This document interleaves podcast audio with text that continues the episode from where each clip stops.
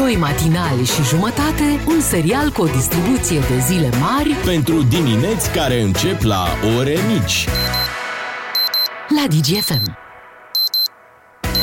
Așteptarea a luat sfârșit și acum o să auziți salutul nostru. Bună dimineața! Așa cum doar doamna Beatriz poate să dea salutul. Doamna Neața. Beatriz, Păi deja, păi stai un pic, vai. ești doamna Beatriz, doamna Beatriz, normal. Vă mulțumesc, da. Da, Beatrice, Claru și Miu sunt uh, din nou aici, nicio surpriză până în acest moment. Uh, Suntem pe 14 iunie, la mijlocul săptămânii. Și aproape la mijlocul lunii, da. Și aici. Chiar, ce repede a trecut uh, jumătate de iunie. Unii sunt în concedii, rămași de la mini-vacanța aia. Știți că a fost mini-vacanță cu 1 Oh, iunie. da, cu... da, așa e. Da, și au legat-o, au făcut o punte de asta cât podul de la Brăila. Da. Da. Păi și au ajuns până în 14 iunie cu vacanța. Foarte tare. Ăsta e concediul ăla când e singur prin hotel, când uh, micul dejun e îndus- îndestulător pentru că doar tu ai acces la el. Da. Dar apa e cam rece, dacă te duci la mare. Da, eu nu pentru apă merg. Zi. Da, Ce, cine? și, și servirea e un pic stângace pentru că sunt oamenii la început încă nu prea s-au obișnuit uh, să-i uh, da. Da. servească pe clienți, dar ușor, ușor își fac mâna pe pielea ta și pe banii tăi. Uh-huh. Și doar fac exerciții cu tine, vin și zic că, dar nu vedeți câte lume am de servit. și bă, suntem singuri. Da, dar ne antrenăm pentru... Când Dar o să fie foarte pentru august. aglomerat. Priviți și partea bună, prețul la șezlong este mult mai mic decât în plin sezon. Da, posibil nici să nu fie preț. Să Da. Fie așa... Ei, da, bine, bravo. Îți dau și slonguri Avem mai și noi mici. Trei luni de sezon și crezi că îți dă cineva gratis. Da, da, nu știu, mie mi se pare, așa mi se pare prin București, că atmosfera oarecum de toamnă, nu vi se pare că e un pic Da, așa pentru cu... că e răciuț, pentru că e norat.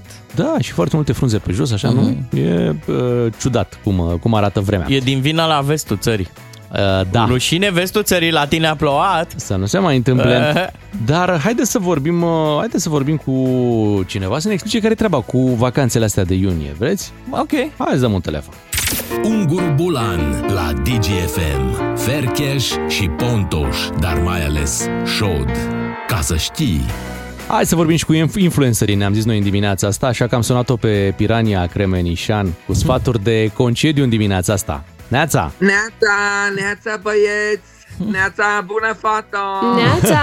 Neața fata. Păi spune-ne ție când îți place să mergi în concediu? A, când are bani iubitul.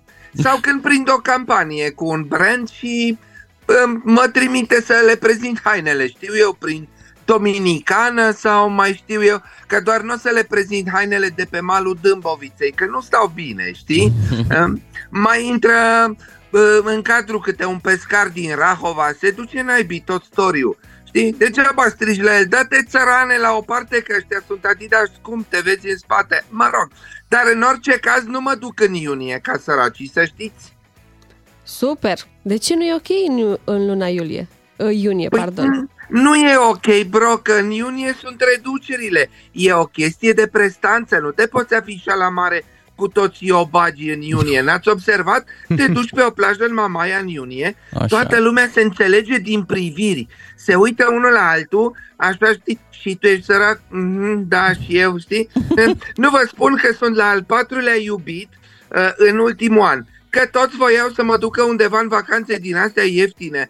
Vai, sejur de șapte zile la Năvodari pe bonuri de vacanță? Nu, mersi, lăsați. Uh, deja am ajuns să-i triez din primele 5 minute, știi? Cu ce te ocupi? Corporatist. Uh-huh. Și când ai concediu? În septembrie. Uh-huh. Bine, pa. Știi? Cum? nu, nu mai stau la povești, că trece viața pe lângă mine, fata. Da, zine Pirania, care ar fi cea mai potrivită lună? August, evident. Uh, sau minim iulie, hai să zicem, dar august, dacă te respecti, la înghesuială, să simți că e concediu. Altfel se pune bronzul când urlă ăla cu porumbul fiert lângă tine. Știi, nu vorbesc de România. Eram în Saint-Tropez și vine unul cu o oală pe plajă, strigând Le porumb fierte, le porumb fierte. Zic, ce faci, mă, ești român? Zice, da. Zic, hai plimbă ursul, că mi soarele cu porumbul fiertea tău. De-aia eu merg doar în august și nu la noi. Că românii îți strică storiurile, fată, și apoi cum mai fac eu pișcotăreală pe vacanțe cu brandurile, știi? Da, mergi de obicei singură? Da, mă duc singură și e mai bine așa. Uh, Dacă vă spă, spun unde a vrut să mă ducă unul din ăștia patru iubiți anul trecut, zice, te duc iubire într-un loc special, la băile Govora. Iau, să mor tu, cât costă sejurul? Zice, păi am niște bonuri de la sindicat. Da, păi tu te folosește-le cu ei atunci. Păi ce am eu față de săracă, pe mine mă duci la Olănești, eu la băile dubaiești vreau eventual. Eu nu mă duc să mănânc la micul dejun ou fiert și cremvuș la îngrămădeală cu pensionarii. Slut, degaj, i-am dat direct. Următorul, next. Ăsta, nextul zice, a, te duc pe o plajă romantică, fată, zic, bine. Te duc la golful francezului. Oh, merci beaucoup, zic, enchanté. Ajung acolo, enchanté, désolé, că golful francezului e pia- plajă de nudiști, lângă Costinești. Am scăpat de cremvuștii de la Govora și am dat de cremvuștii de pe litoral. Păi, și mă dezbrac eu cu toți aia? Adică bine, eu mă dezbrac, dar nu așa gratis. Pune și tu ceva în curs, știi? Cum, da, da. Totuși, în ce situație e ok să mergi în iunie? Uh, când nu ai sponsor, să zicem. Dar eu nici așa nu merg decât în august. Dacă nu am bani de mers în august, mai bine nu mă duc. Mai bine mă duc la ai mei la țară, măcar știe, să știe vecinii că am fost plecată, știi? Și vin înapoi bronzată după două săptămâni de sapă și le zic, da, și mă întreabă, vai tu, pirania, unde ai fost tu, nebună, tu? Și le zic, în Mexic, fată, ceea ce nici măcar nu e chiar așa o mare minciună, că în satul în care stau ai mei sunt atâtea infracțiuni încât e supranumit Mexicul de sus. Eh, cu plăcere pentru sfaturi. Hm. Ascultă-l pe Unguru Bulan și în secțiunea podcast pe dgfm.ro Suntem aici pentru o dimineață pe care să o începem împreună până la ora 10 cu Beatrice, Claru și Miu. Chiar cu noi. Da, aveți uh, chef să intrăm așa un pic uh, pe nostalgie? Ce ziceți? Nostalgie normal, mereu. Da? Bine, nu mai e ce era odată. anume? Adică, Nostalgie. De ce? Era o glumă. Că nu mai e ce era odată. Da, da, bravo, bravo. Asta. Da, trebuie să ne trezim noi. Da, tu da, ai da. un avantaj în fața noastră, poate o să le povestim și ascultătorilor. Uh, Te poți concentra mult mai bine în dimineața asta. Sunt foarte atent. da, da cred. Sunt uh, ca o acvilă. Vrei să le povestim? Da, cum să nu? Da. Uh, Ciuclaru nu are telefonul la el azi. Oh. Da, l-a uitat acasă. Asta contează mai puțin. Cert este un că împrăștiat. neavând telefon, vă dați seama, este foarte concentrat. Când ai telefon, tot Crezi timpul... tu? Crezi Da. tu că e foarte Da, nu-l concentrat? vezi, nu-l vezi cât de pornit e. Acum, eu mă gândesc așa, până la ora 10, că el nu va avea telefon până Mhm. când nu terminăm noi matinalul, Da? Da. o să fie așa foarte agitat, pentru că, aolă, cine mi-a fi scris, cine mm m-a fi căutat, Mhm. Și- pentru că dacă nu are telefon, nu are acces nici la Messenger, nici la WhatsApp. Așa că fiți foarte atenți. În dimineața asta a pus mâna pe telefonul redacției 0774 601 601. Încurajați-l acolo pe WhatsApp. Dacă și vouă vi s-a întâmplat să fiți fără telefon într-o zi, Exact. povestiți lui pe WhatsApp cum ați trecut peste Corect. și el o să vă răspundă pentru că este Da. acum la, la butoanele acelui telefon. Jurnal fără telefon. 7 și 6 minute. Colegii fac mișto de mine. Ei nu cred că eu pot rezista, Da. dar o să o fac. Hai, te încurajăm, o să fie bine. V-am dus un pic pe nostalgie cu What is Love, ne-am adus aminte de piesa originală, mă, aia de pe vremea noastră, cum ne place să spunem. Care? Deși vremea noastră acum este, Bea, pentru că bărbatul după 40 de ani Așa. E ce trebuie. e ce trebuie, se Așa maturizează. ziceți Voi, da, da, da, da. da. După Acum, 50 de ani vă maturizați, stați își, voi uh, liniștiți. își conturează mintea, burtica, tot. știe ce vrea de la viață. Exact. Deci, acum e vremea noastră. Înțelegi? Când spunem pe vremea noastră, ne alintăm, dar acum, abia acum, Bea, Da. este vremea noastră. Ce-mi place că vă păcăliți singuri. Mm, nu chiar simt. Nu, să știi că a- acum e, ma, cum să zic, maturitatea în cea mai bună formă. Da, da, La da, 40. Da, da. Sigur. Așa e, aveți dreptate. Bine, îți mulțumim că ne susții. Și acum, dacă tot am intrat pe, pe nostalgie, uh, mă uitam dimineață pe lista sărbătoriților și am văzut că Gianna Nannini Așa, împlinește 69 de ani. Wow! Mă, 69 de ani, Gianna să Nannini. străiască italiana, na, na. Păi eu mai știți pe Gianna Nannini. Cum să nu? Păi,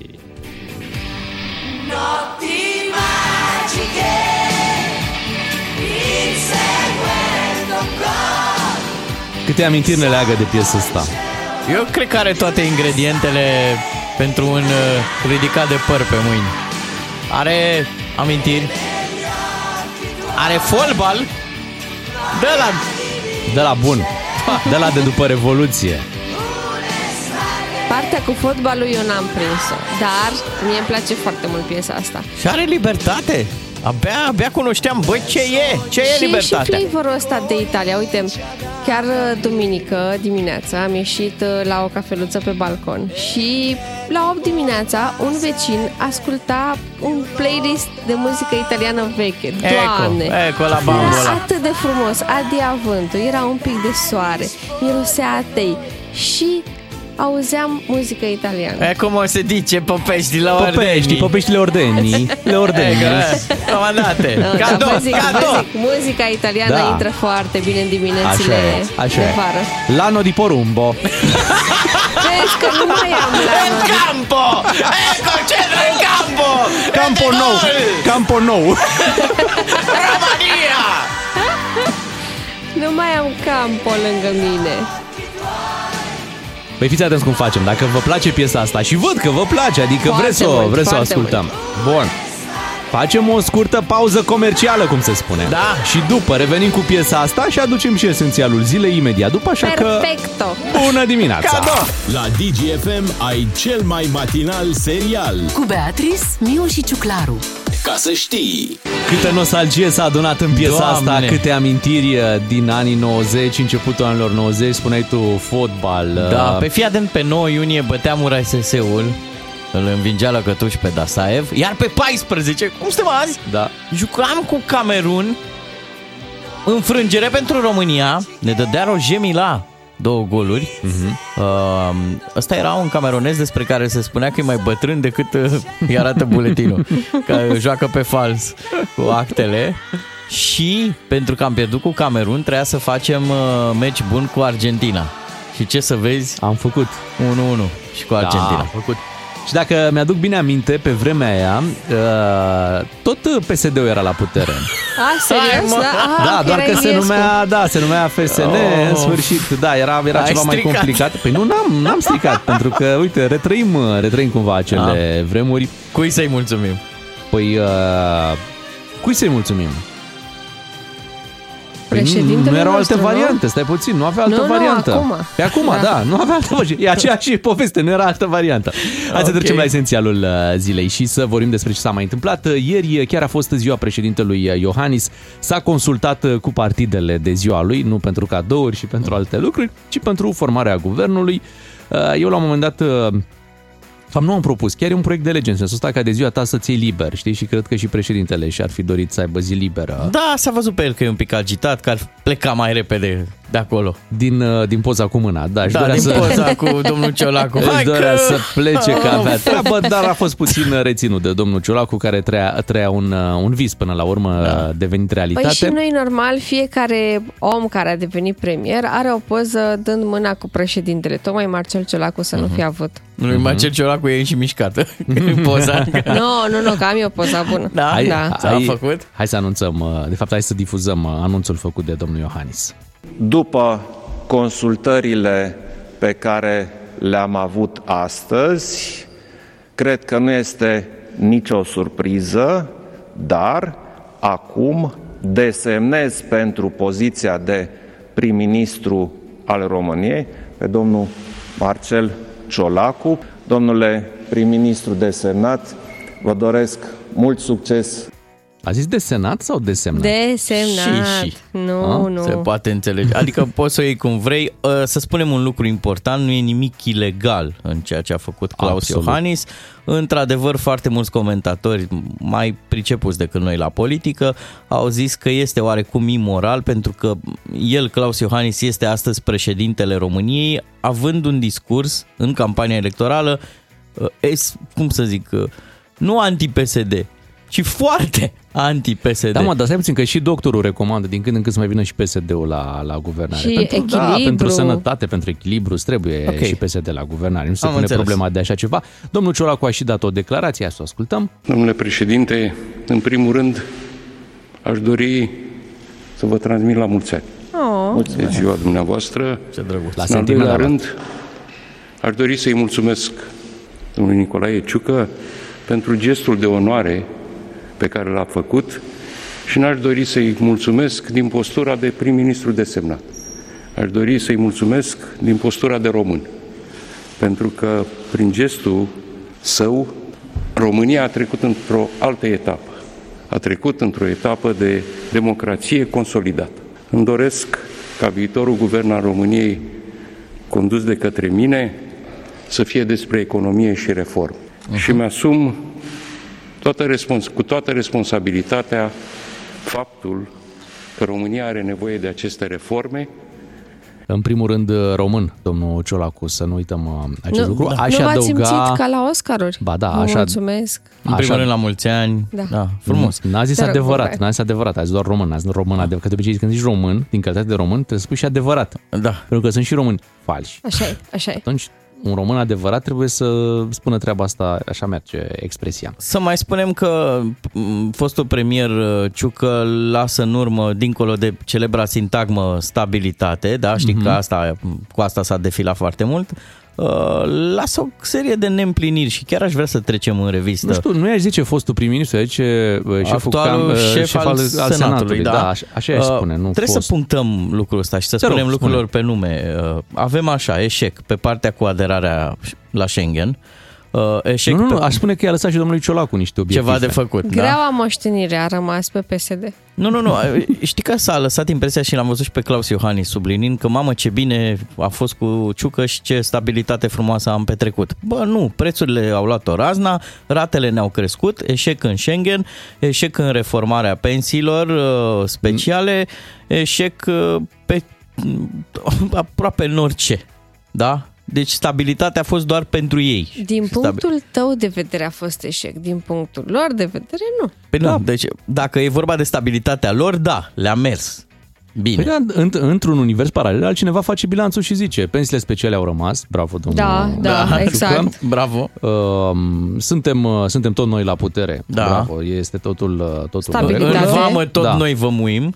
Da, Că- suntem aici noi pe teritoriul nostru, noi hotărâm, nu hotărăsc alții, da, ce facem noi aici. Așa deci, e. pentru un alt bilanț, lucrurile arată chiar foarte, Ce mă foarte bucur că bine. suntem o emisiune obiectivă și, și, vedem da, lucrurile din corect, toate corect. și să nu uităm că suntem în continuare o țară cu un conflict armat La uh, graniță, da, da, mă. ceea ce impune, Da. bineînțeles, tipul ăsta de stabilitate, Stabilitate politică. în care nu ne permitem să facem, uh, să facem greșeli și să scăpăm țara asta de sub uh, control într-un moment atât de fragil. Mhm, da? Și atunci, cred Da. că bilanțul paralel, pus față în față cu bilanțul tău, nu zic că și tu ai un bilanț, Era, fiecare zice, nu știu, pe vremuri la Divertis o expresie de asta, ca mm. și concluzie la ce s-a întâmplat cu rotația asta. Vin ai noștri, pleacă ai noștri, noi rămânem toți ca... Cu demere? păi săracii, păi da mă, săracii n-au mai prins. Incredibil. Da. N-au mai prins. N-au mai prins, că N-au tu, mai prins. tu zici că nu s-a schimbat nimic. Păi uite, s-a schimbat, Uite că se pentru schimbă. că au loc diverse negocieri, dar nu se ajunge la nicio înțelegere. Așa e. Da, păcat, păcat. Bun, vin știrile la șapte și jumătate, revenim și noi după. Bună dimineața! Pot să vă răspund informal. Ha, ha, ha. DGFM. Iar matinalii pun bani în mișcare cu Iancu Guda, corect, Bea? Corect, corect, ai dreptate. Învață de la Iancu Guda și BCR cum să pui banii în mișcare. Vino în orice sucursală BCR sau pe bcr.ro să vorbim despre soluțiile financiare potrivite pentru tine. Salut și bine ai venit la Banii în Mișcare. Este momentul să vorbim despre simplificarea investițiilor în artă. Posibilitatea unui câștig este dublată de bucuria de a deține operele de artă și uneori de satisfacerea nevoii de recunoaștere și prestigiu. Piața de artă a cunoscut o dezvoltare mai importantă de-abia după anul 2010, făcând implement, posibilă implementarea unor sisteme de monitorizare a evoluției industriei, precum indicele uh, pieței de uh, artă, dezvoltat de Institutul ArtMark de Management al Artei împreună cu PricewaterhouseCoopers. La nivel internațional există portalul Art Price, care monitorizează tranzacțiile publice cu opere de artă și care publică anumite randamente anuale ca să-ți dai seama ce potențial de câștig este în această industrie. Analizând acești indici, randamentul anual mediu al pieței de artă, dacă ne referim în România, a atins 24% în perioada de glorie, uh, când a fost criza financiară 2008 și până în 2011, pe fondul unei valori inițiale modice. Au pornit de jos. Totuși, perioada 2012-2015 a înregistrat o corecție a prețurilor, uh, un randament aproape de zero, după care revenirea către 10% uh, în următorii 5 ani și în, uh, în ultimii 5 ani o serie de indici plasează randamentul mediu anual al pieței de, de artă spre 15% dacă ne uităm recent la cele mai recente evoluții. Investițiile se pot realiza prin două strategii. În primul rând, putem să facem investiția directă prin cumpărarea propriu-zisă și posesia obiectelor de artă. Această strategie este specifică investitorilor cunoscători, pasionați de artă, motivați de posesia directă și care pot accesa inclusiv obiecte mai prețioase. Dacă nu ești cunoscător al artei, nu îți recomand această strategie de posesie. Uh, este mult mai simplu să investești indirect prin investiții în fonduri specializate în artă, atât locale cât și internaționale. Majoritatea fondurilor de investiții de acest gen sunt uh, închise, adică impun o perioadă minimă de investiție care uh, fluctuează între 3, poate 5 ani, timp în care nu poți retrage banii. Aceste fonduri se adresează investitorilor care sunt interesați de artă, dar nu au cunoștințele sau mijloacele financiare necesare pentru a cumpăra pe cont uh, propriu. Recomand investițiile și prefer investițiile în artă realizate indirect prin fonduri de investiții. În episodul următor o să vedem cum investim în metale prețioase și bijuterii. Să nu credem că sunt o investiție bună prin bijuterie, ci indirect prin metale prețioase. Rămâneți aproape să vedem secretele acestor investiții și nu uitați, banii sunt întotdeauna în mișcare. Fii înțelept și fă să lucreze pentru tine, familia și afacerea ta. Continuă călătoria și învață să pui banii în mișcare cu BCR. Te așteptăm în sucursale sau pe bcr.ro. Emisiune sponsorizată de BCR pentru o Românie inteligentă financiar. Cei doi matinali și jumătate sunt și pe Facebook DGFM. Like suntem uh, și pe Facebook, vă așteptăm acolo și ne-am gândit ca în această dimineață să deschidem un subiect interesant pentru toți conducătorii auto care uh, ne ascultă și pentru ascultătoarele noastre ca să nu rămână șocate mm-hmm. când vor auzi următorul uh, lucru. pentru că putem consuma diverse produse care în mintea noastră să n-aibă legătură cu alcoolul. Păi da, teoretic ele nu conțin alcool. Da. Dar la un simplu uh, test, ca să nu zic etilotest, uh, să ieșim pozitiv și să avem probleme cu poliția. Unde da. vrei să ajungi, Bogdane? Că nu mai pot de Din curiozitate. Punctul A în punctul B și întrebarea dimineții este următoarea, că am zis eu să nu rămână ascultătoarele șocate. Da, Socata. Hai să trecem la Socata, da? Așa. Că e de sezon. Da, Socata. Credeți a, voi... A făcut colega noastră de la da. știre, Alina. Credeți voi că Socata poate să dea un rezultat pozitiv la etilotest? Da sau nu? Uh-huh. Teoretic, da. Uh-huh. Pentru că fermentează. Tu trebuie să pui la socată un pic de drojdie sau câteva boabe de orez ca să fermenteze un pic. Da. Dar acum nu cred că îți iese neapărat mult la etilotest. E... Păi da, dar în România nu... Nu trebuie să iasă nimic? Nimic. Hai să facem da. un experiment, să spunem bună dimineața lui Tavi Perțea, este în direct cu noi și live pe Facebook. Vă mulțumim Bună că dimineața. sunteți, că v-ați trezit așa de vreme pentru, pentru noi și ați mers acolo la acel fundal pe care îl știm cu toții din clipurile pe care le, le postați. Așadar, e întrebarea aceasta legată de socată. Influențează socata uh, rezultatul de la etilotest? Conform ultimelor experimente făcute de mine aici în laborator, da, se pare că influențează socata, uh, dar nu pentru mult timp. Pentru că am verificat, am băut un bar cu socată, socată fermentată de vreo câteva zile și a fost, am avut o surpriză să văd că iese pozitiv. A ieșit 0,23 în aparatul alcool test, am mai ieșit aparatul. Și ce înseamnă asta ca, și, ca, ca uh, o contravenție? Ce am primit de la poliție pentru 0,25? Pentru această valoare reprezintă o amendă de 1305 lei și oh. se reține permisul de conducere pentru 90 de zile.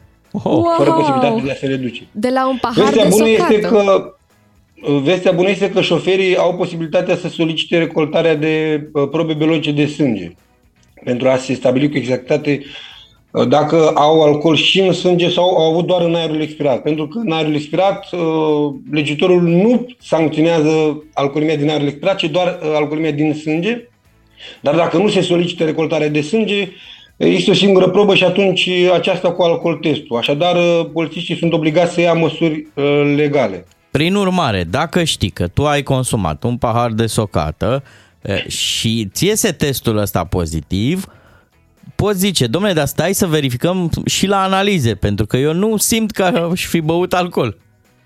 Păi, acum, important este ca uh, șoferul să știe exact ce a făcut, dacă a băut sau n-a băut, pentru că dacă el a și băut uh, ceva alcool, da, ceva whisky sau ceva uh, pălincă vreo oră înainte, uh, s-ar putea să iasă și în sânge și atunci uh, nu recomand neapărat recoltarea de probe de sânge, dar bineînțeles că este dreptul și rămâne la aprecierea lui, dar dacă știe sigur că a ieșit de la uh, socată sau de la alte alimente care pot să aibă puțin alcool, uh, da, să solicite uh, recoltarea de sânge. Oricum, cel mai bine ar fi, ca să evite aceste complicații, să aștepte cel puțin o oră, două înainte de a conduce. Dacă a consumat orice aliment pe bază de alcool sau care fermentează, Uh, după care să conduc astfel încât să nu-și facă probleme, să mai pierdă timp pe la uh, serviciile de medicină legală, să recolteze probe biologice de sânge uh, și nu are nimic de câștigat. Cel mai bine să se aștepte. În experimentul dumneavoastră ați repetat testul la câte minute ca să nu mai iasă nimic din cauza socatei? Eu l-am repetat la 5 minute și a ieșit 0. Acum n-am mai făcut și după un minut să văd dacă mai este ceva, dar uh, am vrut să iau așa o, o marjă de eroare de câteva minute și a ieșit uh, negativ. Uh, dovada și faptului că putem conduce în siguranță, dar este bine să fim precauți. Dar acum mulți se vor gândi, de exemplu, dacă i-au și consumat un pic, cum spuneați dumneavoastră, și le este un 0,25, să zică polițistului, a, pe tocmai am luat o gură de socată, E înainte, socată. Da, înainte să mă trageți pe dreapta. Soc și gros. Păi pot să spună treaba asta, dar nu influențează cu nimic. Adică polițistul nu ia decizia de a testa sau nu conducătorul auto în funcție de ce a mâncat sau ce a băut. Uh, Polițiștii, dacă au o razie sau uh, au anumite suspiciuni sau au oprit conducătorul auto cu scopul de a îl testa cu aparatul alcool test, îl vor testa Uh, și dacă are ghiniolul să iasă pozitiv, uh, dar ca să iasă pozitiv de la sucată, de exemplu, trebuie să aibă efectiv uh, sticla lângă el să bea în, cu două, trei minute înainte să fie testat. Păi atunci a luat o guriță. Uh, și dacă este pozitiv, polițistul nu, nu poate, adică foarte multă lume spunea, domnule, că să aștepte polițistul puțin să mă mai testeze încă o dată după 5 minute. Polițistul nu poate să facă așa. El este obligat să-l testeze pe conducătorul auto, tocmai pentru a uh, nu se face aceste tertipuri de anumiți conducători auto care sunt rău intenționați. Da? Pentru, pentru că polițistul nu are de unde să știe care este cetățean de bună credință și care uh, a condus sub influența băuturilor. Corect, dar un, un, un, la noi în țară un sunt mulți care și conduc. Uh, un, un conducător auto poate solicita o a doua uh, testare de la poliție la Da, cu 5-10 etilotestul. minute distanță sau Nu, se nu, face nu, una nu, singură nu. și atât? Nu, nu, asta am spus că numai una singură se face. Deci polițistul nu poate să-l testeze pe conductorul auto până, nu știu, de 3 ori, de 5 ori până când este mulțumit uh, șoferul. Nu. Uh, L-a testat o singură dată, dacă a ieșit pozitiv, legea spune, deci pentru că dacă polițistul uh, încalcă legea, riscă el să fie cercetat, deci legea spune că o singura variantă legală este să se deplaseze la uh, recoltarea de sânge. Eu am următoarea curiozitate. Cum de v-a cășunat pe biata asta băutură socata care pare și de sezon? Adică mai era salata aia cu oțet de verificat. Domnule, am mâncat, știți că mulți zic că am mâncat o salată la terasă acum. Uh, Că... Știu, da. Um, La salată am verificat, nu este pozitiv. Am verificat și cu oțet și fără oțet, nu este pozitiv. Ideea cu socata mi-a venit de la urmăritorii mei de pe YouTube, um, pentru că am făcut, în urmă cu câțiva ani, am mai făcut ceva experimente de genul acesta și m, acum, în ultima perioadă, am tot fost întrebat și mi s-a cerut să verific și cu socata. Și zic, haide să încerc, deși, sincer să fiu, nu mă așteptam. Eu nu auzit niciodată de la conducătorul tău această scuză, dar zic, haide să încerc și vedem ce iese. Și A am ieșit. fost foarte mirat să văd că a ieșit pozitiv. Chiar nu m-am așteptat pentru că nu pusesem nimic alcool. De regulă, la celelalte alimente, la corn cu șampanie sau la uh, Așa. parfum, uh, scrie pe ele că au acolo un procent de 1%, 2% de alcool. Deci este clar.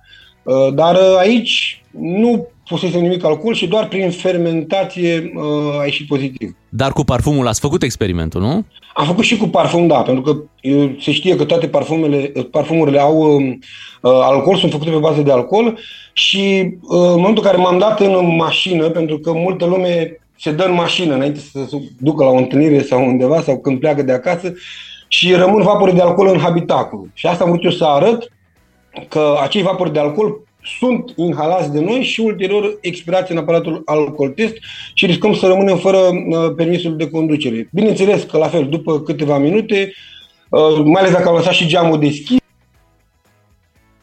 A căzut să... Da, A nu prea, căzut. Da. S-a nu prea ne întâmplat mai ceva auzim cu cu David sunetul. Perțea. A, așa, Gata, am revenit. Așa. Așa. da, e și negativ. Da, uh, apro- apropo de partea cu, cu parfum, chiar recent am auzit de un astfel de caz. Cineva a făcut un accident ușor, Așa. dar se dăduse cu parfum înainte și cumva poliția era în zonă, i-au făcut repede testul care a ieșit pozitiv și a trebuit să ducă la medicină legală probe de sânge ca să demonstreze că de fapt nu, nu consumase alcool. Deci multă bătaie de cap de la un simplu gest acela de a te parfuma în mașină. Băi, nu, este o bătaie de cap, nu e foarte multă, este o bătaie de cap... uh, Să știți că la de regulă București să e o fie bătaie de cam o cap oră. să te duci la medicină le- legală, aștepți 4-5 ore pe acolo. Da, E nu aș, complicat. dar bine, acum eu vorbesc și din experiență că uh, depinde, dar în principiu nu stai foarte mult, cam o jumătate de oră, o oră, cel puțin uh, în județe, nu știu cum e la, la București, dar la noi cam într-o jumătate de oră, o oră se cam uh, termină toată treaba asta, uh, dar asta este singura soluție legală, adică doar așa se poate afla adevărul și din cauza asta legislatorul a prevăzut posibilitatea de a se recolta sânge, tocmai pentru că uh, aparatul alcool test poate să fie influențat și de uh, vapori de alcool din exterior. Vin întrebări din public. Uh, Zice cineva despre apa de gură. Ce știți? Da, am făcut și cu apă de gură, a avut o valoare mare. Uh, Eu am uh, testat cu apă de gură pe bază de alcool și a fost acum vreun an de zile testul, a ieșit undeva la 2 și ceva. Uh. În aparatul alcool test, probabil dacă aș fi avut această valoare de la uh, whisky sau de la altceva, uh, eram în coma alcoolică pentru că de regulă uh, în sânge este dublu și aș fi avut 4 și ceva, iar cel mai mare record de alcoolemie în sânge la mine a fost 3,50, deci depășeam acest record. Dar uh, uh, al- la fel, știu că la apa de gură a ieșit pozitiv și după vreo 5 minute. Deci apa de gură, deși n-am băut, doar am clătit și uh, n-am, n-am înghițit, uh, uh, atât de puternic a fost încât a ieșit pozitiv și după vreo 5-10 minute. Bomboanele alea celebre, suntem și noi la o aniversare aici la radio și vine cineva cu bombonici de-astea care au Cu alcool. vișine. Cu vișine, cu... și lichior. cu Da, da. lichior. Uh, Da, și de la ele este pozitiv. Uh, La fel, după vreo 5-10 minute uh, putem conduce în siguranță conform uh, verificărilor mele, care, apropo, sunt orientative pentru că aceste valori pot să difere în funcție de organismul fiecăruia, în funcție de uh, greutate, de metabolism.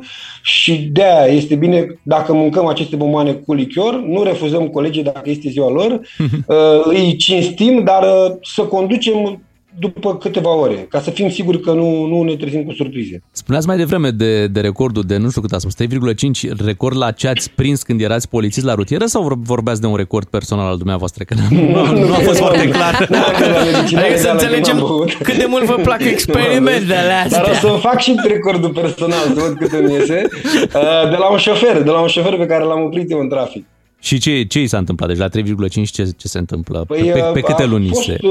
uh, condamnat, nu mai țin minte exact că a fost un număr cu vreo câțiva ani, dar de regulă, în practică, se dă cam un an, uh, doi cu suspendare. Pentru așa ceva. Da, mulțumim, pentru așa ceva. mulțumim, Fără pentru, accident, fără accident. Dacă e cu accident, deja e mai grav. mulțumim pentru toate aceste detalii. Tavi Perțea în direct uh, cu noi. Am fost live și pe Facebook. uh, Dacă erați acum în mașină, puteți da. să reascultați pe Facebook uh, discuția din această dimineață. De azi ne apucăm să facem socata zero. Păi da, normal. Revenim după ora 8. Bună dimineața!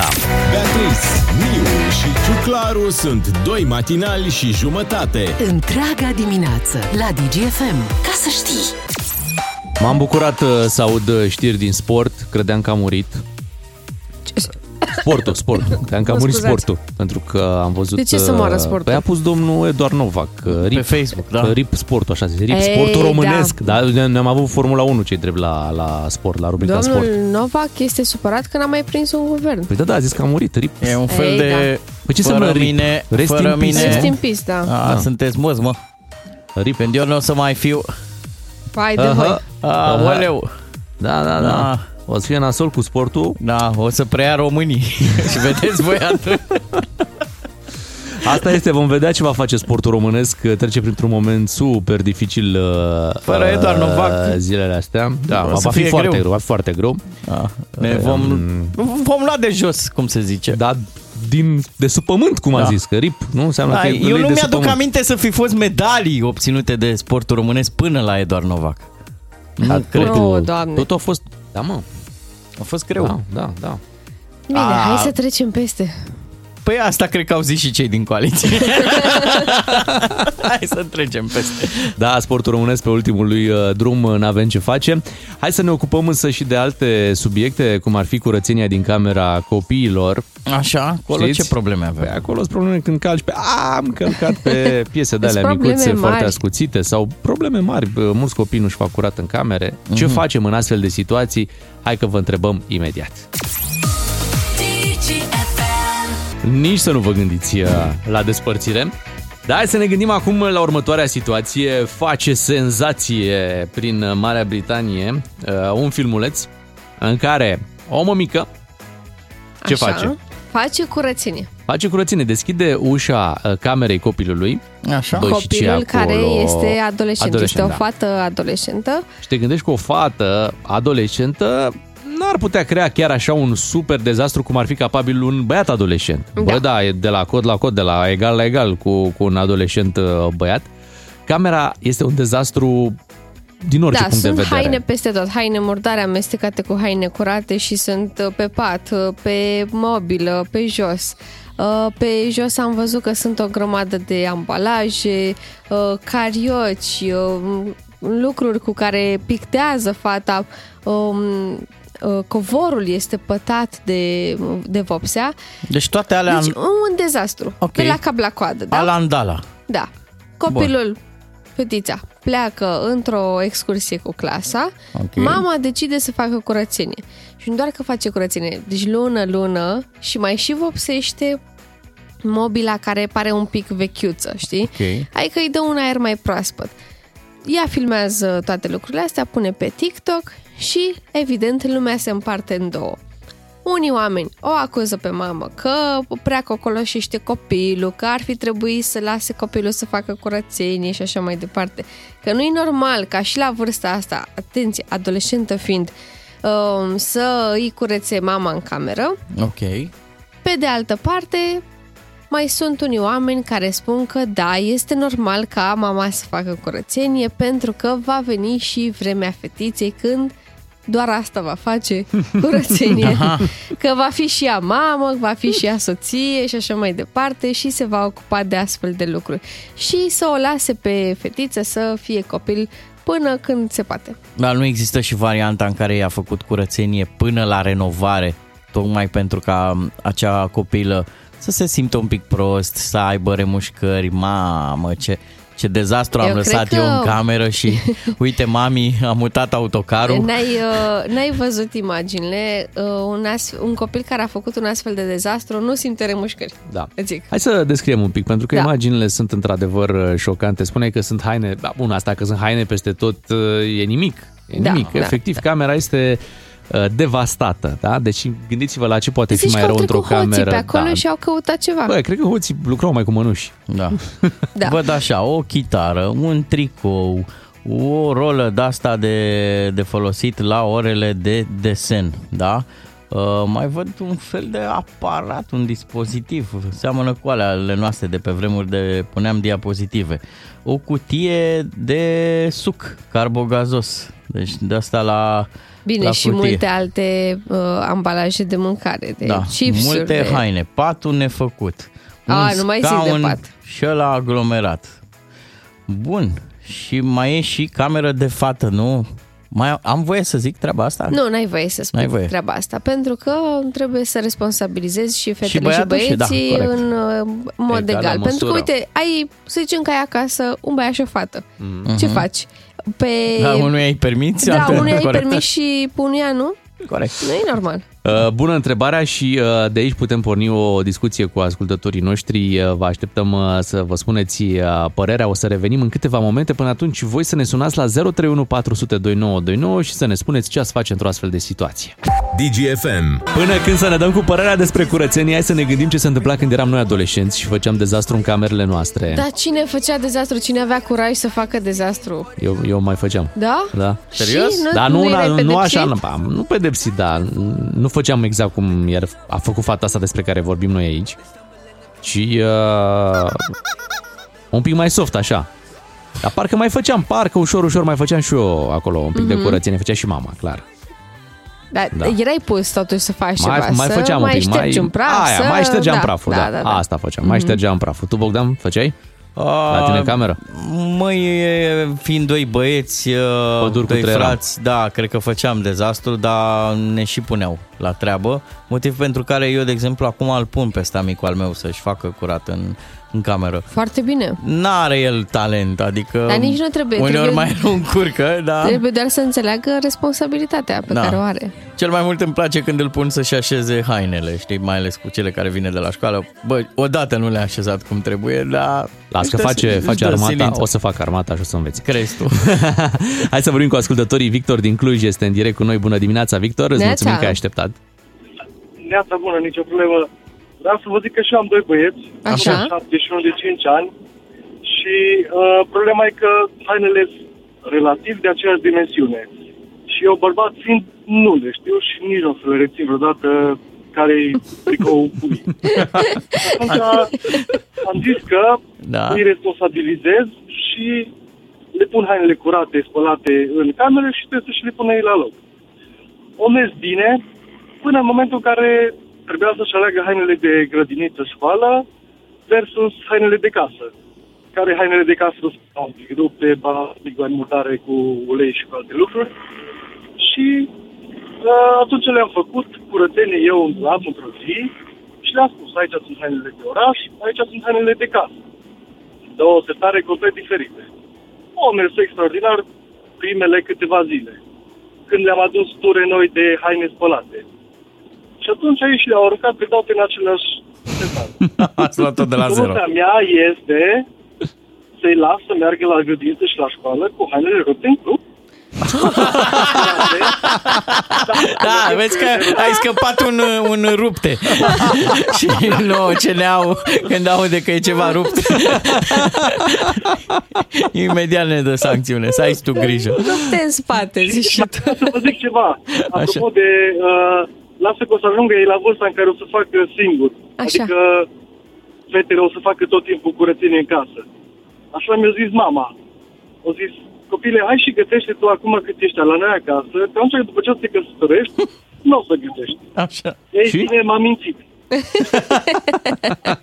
Da, tu ești un tată foarte implicat dacă zici că așezi acolo hainele, că discuți cu, cu băieții tăi. Îmi place foarte mult de tine. să- Eu am un sistem și le-am făcut un sistem ca să... Mie așa îmi place. Victor, îți mulțumim pentru, Bravo. Ești pentru foarte telefon, tare, bravo. bravo. Hai să Excelent. vorbim și cu Adrian din București, să auzim și părerea lui despre curățenia din camera copiilor. Neața, Adrian. Neața. Care e metoda ta? Neața. Ce să vă zic, uh, eu am să vă povestesc și o întâmplare, dar uh, în primul rând uh, copiii din ziua de azi sunt niște năzdrăvani, năzdrăvani. Eu am o, fat- o fetiță de 4 ani și un băiat de 8 și e haos total. Și ca să vă zic întâmplarea, uh, am venit într-o zi de la serviciu, erau mâini pe pereți, tot felul și zic, băi, vreau să fac neapărat, uh, să dau cu lavabilă, nu știu ce, în timpul serviciului. Am avut o pauză așa. Zic, am dat repede în sufragerie, cu lavabilă, frumos. Când am venit uh, de la serviciu, nu știu de unde a găsit tine un marker și a făcut pe toți pereții cu markerul. Deci a fost, Fix în ziua aia. foarte- Deci fix în ziua în care tu ai dat cu lavabile, Fix în i-au... ziua, Deci am, am văruit de la 10 dimineața până pe la 2, m-am întors la serviciu și când m-am întors la 4, jumate, 5, era marker de jur împrejurul pre- pereților. Și zic, bă, dar de unde avem marker? Că asta nu știu de unde... Și oricum, în ziua de astăzi, cum a spus și voi pe timpuri, îmi luam bătaie pentru curățenie grupa mare. Acum, pe așa, dacă îi bat, sună la poliție. Adică, Da, da, chiar nu l-ai- recomandăm. L-ai întrebat de ce a făcut treaba asta după ce tu ai muncit nu, atât? există, nu există răspuns. Eu am zis acum, în- cel puțin de când a venit și fetița, atunci era doar băiatul, am zis că o să văruiesc când o să facă eu 18 ani. Nu mai văruiesc. Deci noi Care avem o, rost? o discuție aici la radio despre curățenia în camera copiilor și un tată, un soț, spune că a plecat de la serviciu să văruiască un pic și s-a apoi s-a întors la serviciu. Păi cum mai pot eu acum să mă duc de la radio și să fac pe obositul? Zic, măi, trei ore am vorbit. Nu mai pot. Adrian, ai, ai dat un exemplu acum, ne-ai băgat pe toți Da. în încurcătură. Ai stricat tot. Eu îmi pare rău că nu am poze, dar dacă le aveam, vă trimiteam cu mare drag. Deci e chiar reală. Păi te credem că e caz real, că altfel nu ne povesteai. Mulțumim mult pentru telefon, uh, Adrian. Îți, îți mulțumim că ne-ai sunat uh, în dimineața asta. Nu Să tragem uh, o concluzie? Da, lăsați să facă copiii grafiti acasă și uh, văruiți zugrăviți la când fac ei majoratul. Faceți și petrecerea de majorat tot acasă, să fie dezastru până la capăt. Așa și, Și la după 18 ani aia- îi dați afară din casă. Altă concluzie nu văd. Vă așteptăm și mesajele pe WhatsApp 0774 601 601. După ora 8 și jumătate facem și noi puțină curățenie prin România cu Florin Negruțiu.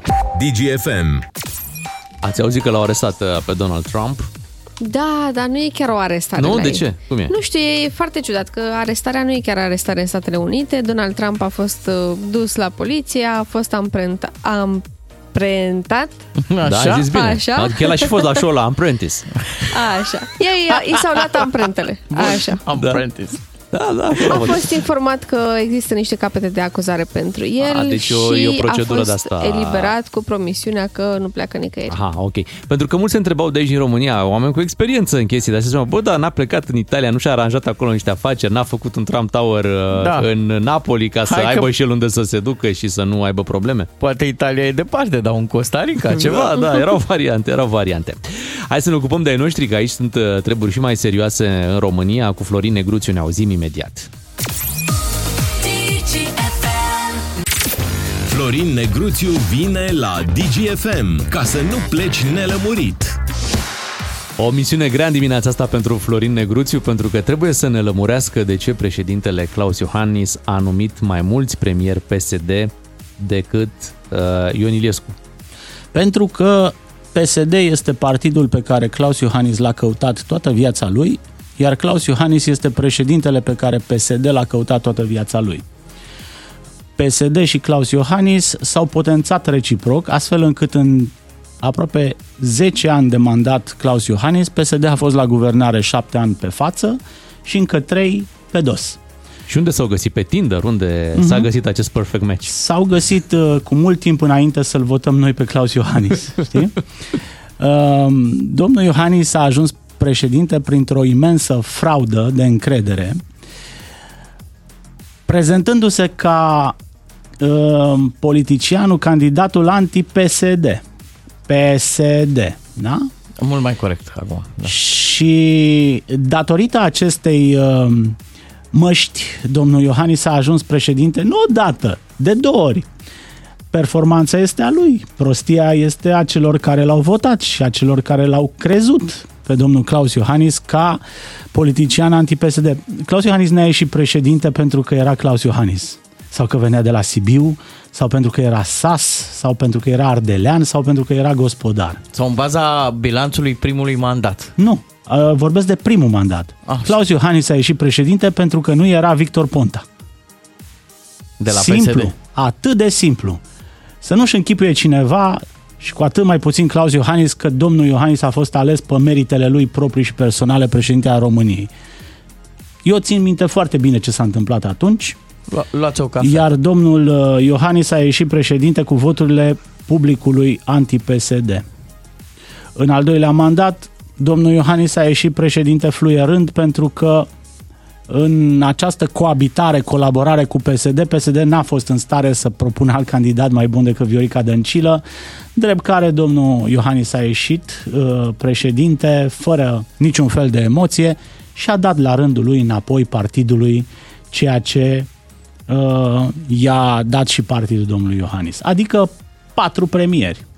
Al patrulea premier pus ieri Um, domnul Ciolacu i-a spus la mulți ani, domnule președinte. Hai să-l ascultăm. Iar dacă... domnul președinte se întoarce frumos pe finalul de mandat, preocupat de vacanțe și călătorii. Hai să ascultăm pe domnul Ciolacu. Domnule președinte, în primul rând aș dori să vă transmit la mulți ani. Mulțumesc. De ziua dumneavoastră. În al doilea rând, aș dori să-i mulțumesc domnului Nicolae Ciucă pentru gestul de onoare pe care l-a făcut și n-aș dori să-i mulțumesc din postura de prim-ministru desemnat. Aș dori să-i mulțumesc din postura de român, pentru că prin gestul său România a trecut într-o altă etapă. A trecut într-o etapă de democrație consolidată. Îmi doresc ca viitorul guvern al României condus de către mine să fie despre economie și reformă. Și mi-asum toată respons- cu toată responsabilitatea faptul că România are nevoie de aceste reforme. Pus pe treabă domnul Ciolacu, intrăm într-o etapă de reforme. Du-te, domnule, de aici. Domnul Ciolacu zici că a venit acum cu uh, barca în București. Pă bune, nu unde a fost domnul Ciolacu? N-a fost la guvernare până ieri? Nu partidul lui a condus guvernul? Da, dar se ocupa un alt român. Ei, se ocupa. Nu se ocupa nimeni. Era un proxy al lui Claus Iohannis care asculta de domnul Ciolacu și de ce îi spunea PSD-ul uh, fără să crâcnească. PSD-ul a fost la guvernare și până acum, PSD-ul este și de acum încolo, iar reformele promise ieri de domnul Ciolacu puteau fi făcute de această largă coaliție a stabilității care are 70% în Parlament. Nu au făcut nimic. Nu au făcut nimic, au ratat toate țintele, n-au făcut nicio reformă, au ratat Schengenul, au ratat reforma pensiilor speciale, au ratat-o. Nici măcar n-au încercat-o, pentru că n-au deranjat sistemul, n-au făcut reforma administrației, n-au făcut reforma statului, au dita mai găuroiul în buget, E o criză bugetară care se poate transforma într-o criză economică. Deficitul estimat pentru anul ăsta este de 20 de miliarde de lei și asta înainte de majorările salariale din educație. Drept urmare, finalul de mandat al domnului uh, uh, Ciolacu de la PSD va fi despre cârpitul găurilor din buget. Uh, iar asta probabil se va face în bună tradiție pesedistă prin creșterea taxelor. Da? Că primele semne au apărut ieri în discursul domnului Ciolacu când vorbea de speculanți și de piață. Domnul Ciolacu se va bate cu piața, uh, în schimb nu se va bate, n-a zis nimic despre stat, despre statul ăsta care consumă atât de mult încât nici nu mai știe cât consumă. Dar facem noi niște calcule. Uite, anul trecut doar partidele politice au primit de la stat vreo 60 de milioane de, uh, de euro. 60 de milioane. Da. Wow. Partide prin alocația de la stat. Da? Uh, s-au, sau, întors în, s-au întors în economie S-au întors, da, s-au întors. Păi da. Păi i-au cheltuit aici în România, normal, Florin, câți normal, partide românești nu s-au dus, roșii. Da, Dar asta este o sumă simbolică, 60 de milioane.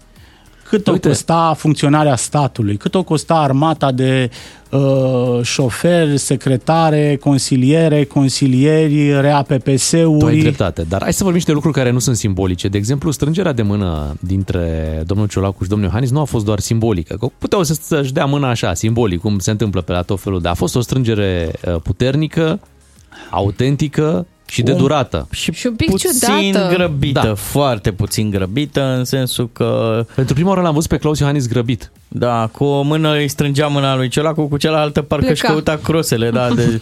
Păi domnul Claus Iohannis era grăbit să plece din peisaj. Cred că este ultimul act al domnului Claus Iohannis, act politic al domnului Iohannis. În sfârșit și-a luat această povară uh, de pe umeri, Dar când guvernarea expiră țării. ITP-ul? Când expiră ITP-ul? Când se termină? Păi la anul. Ah, deci... La anul. Uh, Dânsul spera să uh, intre în perioada asta de vacanțe și călătorii acum 2 ani. Adică asta și-a calculat în momentul în care a chemat PSD-ul să îl salveze la guvernare, că va avea ultimii 3 ani buni. Da? O Americă de Sud, o Africă de Sud, o Asie, niște ONU, călătorii de-astea lungi, de o săptămână, de 10 zile, de două săptămâni, care să coincidă cu perioada de shopping, cu escale la Sibiu și așa mai departe. Bun, a venit războiul, au venit tot felul de probleme, criză energetică, criză bugetară, rocadă, criza socială, profesorii au ieșit Da, în stradă, da. numai în cazuri, știi? Și acum domnul Claus Iohannis în sfârșit i-a dat cheile, toate cheile domnului Ciolacu, descurcă-te cu guvernarea că eu am puțină treabă pe final de mandat. De asta era grăbit domnul Iohannis să iasă din poză.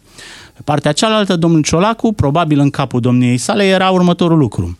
Când uh, uh, i-a strâns puternic, ferm, tovărășește mâna președintelui Claus Iohannis. La anul voi fi eu aici, știi? Pentru că sentimentul meu este că uh, planul de carieră al domnului Ciolacu nu se oprește la Palatul Victoria. Se oprește la Palatul Cotroceni. Și Foarte dacă bine, iese pentru că schema... la, nu, dar scuză-mă, pentru că Așa. la pregătirea profesională a domnului Ciolacu O recomandă. e și păcat să te oprești la funcție de premier. Sigur. Adică Mai ales că CV-ul, în CV-ul momentul ăsta domnului Ciolacu- culoarul este foarte bun. Lasă CV-ul, că poate să ajungă și un cizmar în fruntea țării. Lasă CV-ul. Da? Ai mai văzut. În momentul ăsta culoarul pentru domnul Ciolacu este foarte bun. Dacă de la PNL va candida soldatul universal Ciucă, da? care va lua voturi câte va primi din studioul ăsta probabil, uh, adică Noi nu te-am jignit, da? Nu, nu, Așa, dar, da, uh, da. face Deci acuzații dacă totuși. domnul, Da. Ciucă, dacă domnul Ciucă va candida, că ăsta este planul, să candideze Da. domnul Ciucă și să spargă voturile pe dreapta, iar în turul 2 să ajungă George Simion, astfel încât alegerea în turul 2 să fie Simplă, uh, simplă. ca la ultimele Varianta uh, rezonabilă Marcel Ciolacu. Am văzut-o în finala Iliescu Vadim. Deci are domnul Ciolacu în momentul ăsta un culoar foarte bun spre Cotroceni. La asta probabil se gândea domnul Ciolacu ieri. deși public domnul Ciolacu niciodată nu și-a arătat această intenție, a spus că oamenii cu adevărat pregătiți pentru funcția de, de președinte vor fi susținuți de PSD, niciodată nu a spus că el ar fi cel care poate să ajungă acolo. De asta este bun domnul Ciolacu. Eu am impresia că în momentul ăsta uh, politicianul uh, Ciolacu este o clasă peste tot ce avem în politica românească, pentru că uh, nu și-ar fi închipuit nimeni acum Nici câțiva măcar ani. el, hai să spunem așa. Nu cred. Uite, Deci? deci? permitem să mă îndoiesc. Nu cred că cineva își închipuia că omul care îi pune râmă în cârlig lui Liviu Dragnea în barcă, la propriu, va ajunge premierul României. Bă, nu își închipuia nimeni. Văslașul. Uh, ecologistul, așa îi spunea uh, Dragnea, în celebra poză cu Grindeanu și Dragnea în barcă, mai era un personaj. Nu-și amintește lumea de al treilea personaj. Mi-l amintesc eu, era Marcel Ciolacu, un ecologist convins, așa îi spunea Dragnea, puțin superior, Păi, știi? poate nu rupea Între frunzele, timp, nu? Dragnea a căzut peste bord, uh, uh, Grindeanu vâzlește în continuare și Ciolacu a ajuns premierul României. Ce-l oprește pe omul ăsta să ajungă președintele României? Ei, poate votul românilor. Da, Ce ne-a ascuns Vom tu vedea. nouă, Florin Negruțiu, și ți, ți se citește în ochelari, uh, bucuria uh, acestei rotații, Mhm. uh-huh. faptul că acum avem în sfârșit persoane de elită în diverse posturi. Mă gândesc aici Raluca Turcan la, Ești răutăcios. la Hai că cultură. Stai, nici- lasă-mă nici să fostul spun guvern câteva n-a fost nume. mai breaz. Să spun câteva Spune-mi nume. câteva nume. În sfârșit, de sport se ocupă cineva care a obținut performanțe și știe management în zona asta de sport, doamna Firea, deci Mhm. sportul se duce către familie. Uh, Alina Gorghiu la uh, justiție, căci vorba aia știm. Și Uh, avem a- și niște absențe notabile, Petre Daia și Lucian Bode. Deci te rog frumos, s-a Hai să încep și cu făcut. veștile bune, pentru Da? că eu vreau să fiu constructiv la acest uh, început. Nu? La orice Da. început trebuie să fim uh, optimiști și constructivi. Cred că este o veste bună, Beatrice, că domnul Daia uh, nu face parte din uh, guvern. Se pregătește pentru că următorul domnul Daia, guvern. așa cum ne vorbea nouă, așa le vorbea și lor la Bruxelles. Mhm. Eu știu niște oameni care s-au uitat la domnul Daia ca la, știi? Și au zis, ce e asta? Ce este asta? Ce spune omul ăsta? Dar ei trebuie Chiar să și cu înțeleagă. traducerea în cască. Știu, ei trebuie să înțeleagă că, uite, și regele Charles vine aici ca să găsească ceva ce nu mai vezi nicăieri, da? da? Un, Așa. un, un tip de a face lucrurile un pic uh, îmbătrânit, exotic, da? Și Exotic. atunci Și domnul Daia Noi l-am exact scos pe asta domnul făcea. Daia cu călușari în față. Deci Timeless. domnul Daia nu mai face parte din guvern, este o veste bună. Domnul Bode nu mai face parte din guvern, iarăși este o veste bună. Uh, O altă veste bună, și acum uh, mă duc în, spre nou veniți, este faptul că uh, la Ministerul Dezvoltării vine un anume domn Veștea, uh, de la Brașov, uh, șeful Consiliului Județean Brașov, care a construit singurul aeroport de la zero din ultimii 30 de ani din România, aeroportul de la Brașov. Și e și primar de trei mandate într-un oraș din județul Brașov. Și mi se pare că uh, este noul bolojan uh, al partidului cu uh, mențiunea că domnul Veștea are cumva și și ambiții naționale. Bolojan nu vrea să vină de la Bihor la București. Deși îl cheamă mulți la București, domnul Bolojan nu vrea să facă pasul ăsta, în schimb o face domnul Veștea și o să-l vedeți în lunile următoare că va căpăta multă greutate politică în partid pentru că este și într-un minister unde se face de obicei coadă. Este Ministerul Dezvoltării cel care împarte fondurile locale. O altă veste bună este doamna Luminița Odobescu la Ministerul de Externe, care, pe lângă faptul că este o femeie, în sfârșit avem mai multe femei în acest guvern de ayatollah, este un bun profesionist, este o persoană destul de discretă, nu este cunoscută marelui public, dar are o sarcină foarte dificilă de a rezolva dosarul Schengen. Uh, doamna Odobescu și domnul uh, Predoiu care se duce la Ministerul de Interne. Da? Apoi, uite, o să, uh, domnul Ciuclar o să ridice din sprâncene. Mi se pare un lucru bun că la transporturi este Sorin Grindeanu în continuare.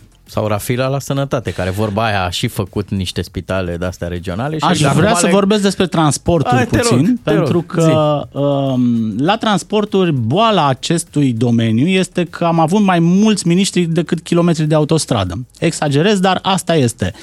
Uh, faptul că la fiecare schimbare de guvern s-a schimbat ministrul transporturilor a însemnat o specializare uh, la locul de muncă pentru mulți habarniști. Domnul Grindeanu a învățat ce înseamnă transporturile, vreun, transporturile vreun an. Era și păcat să-l schimbe în momentul ăsta când de-abia a învățat cum e cu uh, contractorii, cum e cu contractele, cum e cu firmele, cum e cu harta aia autostrăzilor. Deci mi se pare un semn bun că este continuitate la Ministerul și Transportului. la educație, continuitate, doamna Ligia Deca, cea care tocmai a mărit uh, salariile profesorilor, iată, continuă acolo. Da. E o veste bună, nu? Pentru... Și domnul Budăi înțeleg că rămâne în cărți, adică mm-hmm. oamenii care au și făcut treabă au rămas. Asta este important. Uh, Florin, facem treabă și săptămâna viitoare. Ne oprim acum, îi lăsăm pe oamenii ăștia să se apuce și ei de reforme și alte lucruri pe care și le-au uh, propus. Și să-și preia portofoliile. Bineînțeles, este ceva important. Noi preluăm știrile orei 9 imediat. Florin Negruțiu la DGFM. Ca să înțelegi ce nu s-a spus până la capăt. Aveți grijă de unde vă luați rovinieta, ați auzit uh, probleme? Bine, site autorizat, ce înseamnă site autorizat? Adică scrie undeva, scrie acolo site autorizat de Ministerul Da, nu prea de cum să verifici, nu? Nu prea uh, Povestea de la știri în felul următor, adică ok, tu îți luai o rovinetă, dar o luai mai scump, dar ea era, era valabilă. Da. Dar că tu o cumpărai la un preț uh, mai mare decât, uh, decât costă. Făceau și un uh, comision, Normal, să zicem. toată lumea trebuie să, să supraviețuiască. Da. Deși nu prea, n-aș fi intrat pe site-ul că nu... Nici dacă, auzisem. Da, da, acum, abia acum, abia acum să vezi tu ce vânzări vor avea pe site-ul ăsta. După ce cei de la Agnair i-au pomenit. Hai să ne ocupăm uh, și de ceva monden în ora aceasta, să vedem ce se mai întâmplă pe, prin, prin lumea mondenă, ce cupluri s-au mai uh, oh, format, ce se mai întâmplă. interesant, la Avem, care nu, nu se aștepta Ce nimeni, mai fac da. vedetele? Pe în primul rând, astăzi mi-am uitat telefonul. Chiar, cum reziști Acum. fără telefon? Dragă jurnalule, ora 9 și 6 minute. Până acum am rezistat cu greu. Am folosit telefonul redacției și telefonul colegii Beatrice. e greu, e foarte greu fără, fără mobil, fără Hai că mai smartphone. e o oră. Ai o oră și gata, pui mâna pe el. Revenim imediat după ce ascultăm Armin Van Buren, Easy to Love. La la la, 9 și 9 minute, bună dimineața tuturor, să ne mai revenim uh, puțin, să mai mergem și în concediu. Mai mergem Că- și în concediu, mai avem timp și de asta. E cazul să ne rupem de probleme. Da, e luna iunie, am văzut că foarte mulți uh, au făcut așa o mega punte cu sfârșitul mai. A fost, Da, uh, da, da. Au fost câteva zile libere prin România. Cu ocazia zilei uh, copilului și cu ocazia Rosalilor a fost o punte, a fost o mini, o mini vacanță de 5 zile Așa e. care a picat la fix uh, chiar în greva profesorilor, copiii au avut liber și unii dintre pă, adulți și-au mai putut uh, prelungi Da. concediul. Și unii au prelungit-o că au ajuns până pe acum pe 14 iunie cu vacanța. Să știi că e funny. Eu am avut unele dintre cele mai frumoase concedii. În, într-un început de iunie am făcut o lună de miere. Mm. Poate și singura. Cu puțin Că am noroc. făcut Asta o lună rămâne- de O lună miere. de miere. Rămâne de văzut, da. Și am mai avut un concediu tot așa prin iunie. Cred că în Corfu. Băi, era minunat pentru că eram singur la masă, nu erau alți turiști. Foarte tare. Da, bă, mic dejun tot pentru tine, adică nu lua nimeni uh, o, o, ochi singurul care se făcea, știi, nu ți lua nimeni înainte. rămânea ție. Da. Uh, E frumos în iunie, nu știu de ce, de ce nu achesăm. Păi să știi că în iunie e vremea un pic instabilă, cred că e un detaliu important. Și dacă vrem mare, nici apa nu...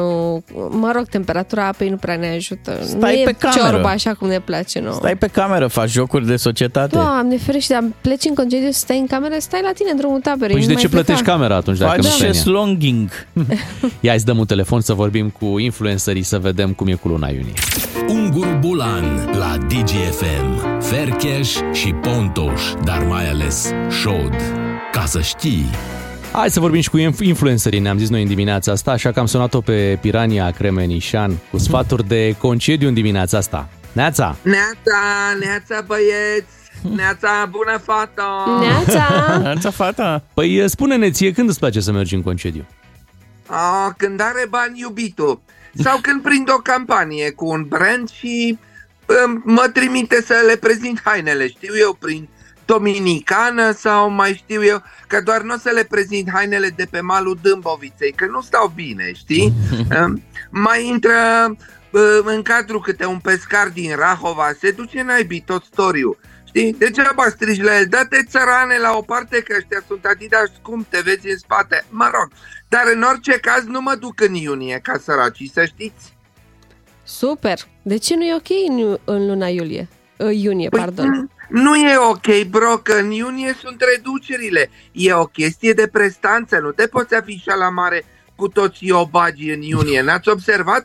Te duci pe o plajă în Mamaia în iunie, Așa. toată lumea se înțelege din priviri. Se uită unul la altul, așa știi, și tu ești sărac, Mhm, da, și eu, știi? nu vă spun că sunt la al patrulea iubit uh, în ultimul an că toți voiau să mă ducă undeva în vacanțe din astea ieftine. Vai, sejur de șapte zile la Năvodari pe bonuri de vacanță? Nu, mersi, lăsați. Uh, deja am ajuns să-i triez din primele 5 minute, știi? Cu ce te ocupi? Corporatist. Mhm. Și când ai concediu? În septembrie. Mhm. Bine, pa. Știi? Cum? nu, nu mai stau la povești, că trece viața pe lângă mine, fata. Da, zine Pirania, care ar fi cea mai potrivită lună? August, evident. Uh, sau minim iulie, hai să zicem, dar august, dacă te respecti, la înghesuială, să simți că e concediu. Altfel se pune bronzul când urlă ăla cu porumbul fiert lângă tine. E, Știi, nu vorbesc de România. Eram în Saint-Tropez și vine unul cu o oală pe plajă, strigând Le porumb fierte, le porumb fierte. Zic, ce faci, mă, ești român? Zice, da. Zic, hai plimbă ursul, că mi soarele cu porumbul fiertea tău. De-aia eu merg doar în august și nu la noi. Că românii îți strică storiurile, fată, și apoi cum mai fac eu pișcotăreală pe vacanțe cu brandurile, știi? Da, mergi de obicei singură? Da, mă duc singură și e mai bine așa. Uh, Dacă vă spă, spun unde a vrut să mă ducă unul din ăștia patru iubiți anul trecut, zice, te duc iubire într-un loc special, la băile Govora. Ia uite, să mor tu, cât costă sejurul? Zice, păi am niște bonuri de la sindicat. Da? Păi du-te folosește-le cu ei atunci. Păi ce am eu față de săracă, pe mine mă duci la Olănești, eu la băile dubaiești vreau eventual. Eu nu mă duc să mănânc la micul dejun ou fiert și cremvuș la îngrămădeală cu pensionarii. Șut, degaj, i-am dat direct. Următorul, next.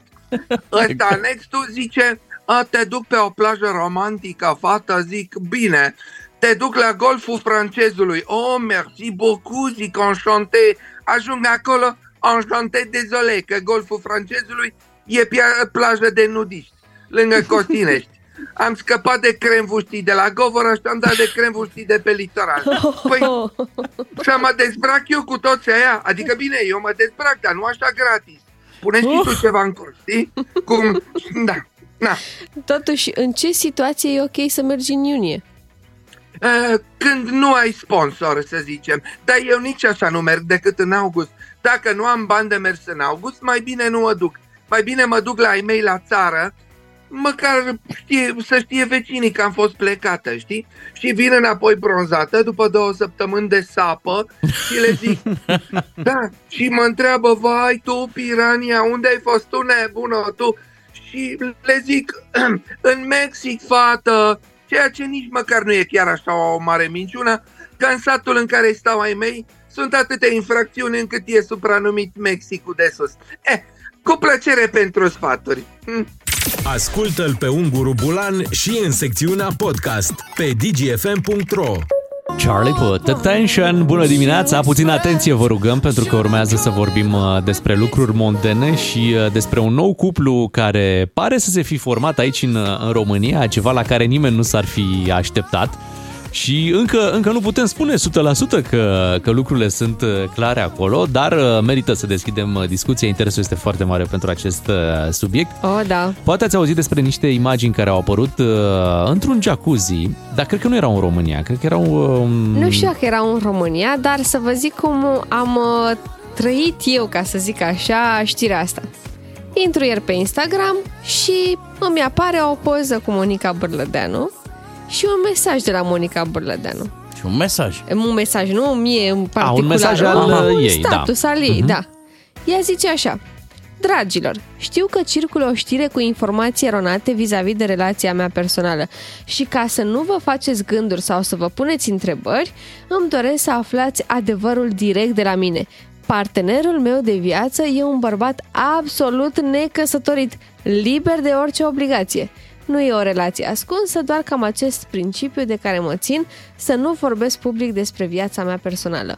Vă îmbrățișez tare. Deci ea practic nu spune că n-ar avea o relație uh, cu cel cu care a apărut în acele imagini și Da. pentru cei care nu știu despre ce e vorba, de acum cum îi fierben se gândesc, păi, dar cu cine e Monica Eu am văzut Bârlădeanu? abia seară despre cine era vorba, pentru Da. că am văzut uh, statusul ăsta al ei și apoi, ok, o să caut eu mai încolo, am uitat total. Și Da. apoi Să o luăm prin internetul era plin de poze. Să o luăm prin eliminare. Da. Eu și cu Bogdan nu putem fi acuzați de nimic pentru că suntem căsătoriți. Asta Da, e clar. Da. Am eliminat. O să spunem acum că e vorba de un uh, celebru, un foarte cunoscut medic din, uh, din România, un medic uh, care a fost în prim plan uh, Timp în de ultimii... doi ani. Da, timp de 2 ani uh, îl vedeam destul de, de des și poate așa l-a văzut și Monica Bârlădeanu și ea, cine știe, a ajuns să se îndrăgostească de el. E un om uh, cu uniformă, ceea ce îți dai seama e încă un plus, poate și-a dorit Monica Bârlădeanu să aibă pe cineva cu uniformă în tot acest uh, timp și ca să nu uh, vă țin foarte mult așa în suspans, este vorba chiar de domnul Valeriu Gheorghiță. Surpriză! Surpriză! Surpriză! Surpriză! Domnul Valeriu Gheorghiță, despre care știam cu toții că este Căsătorit, căsătorit, da. dar poate între timp, Bă, între timp Poate, se pare nu că știm. nu mai este căsătorit. stai puțin că nu știm, pentru că vezi Monica Păi, Bălădeanu... uite, uh, pentru uh, Viva, Da. viva.ro, da? Da, A comentat PR-ul Monicăi Bârlădeanu. așa. Da, este adevărată relația, doar că el, la momentul acesta, nu mai este căsătorit. Informația eronată este aceea că el ar mai fi căsătorit, pentru că s-a spus povestea că el ar fi căsătorit. Deci ceea nu ce mai nu este, este așa. nu mai este da. căsătorit. E Mi-aduc la a doua aminte- doză. am zis eu gluma asta, am zis-o! Cum ai zis că e la a doua doză? Am glumit. Dar a, Doamne, a, Doamne. a schimbat uh, uh, vaccinul. Deci Da. a trecut uh, pe, pe ăsta, cum se cheamă? Pe modernă. Pe Moderna. Mondena. Mondena, a trecut pe Mondena. Da?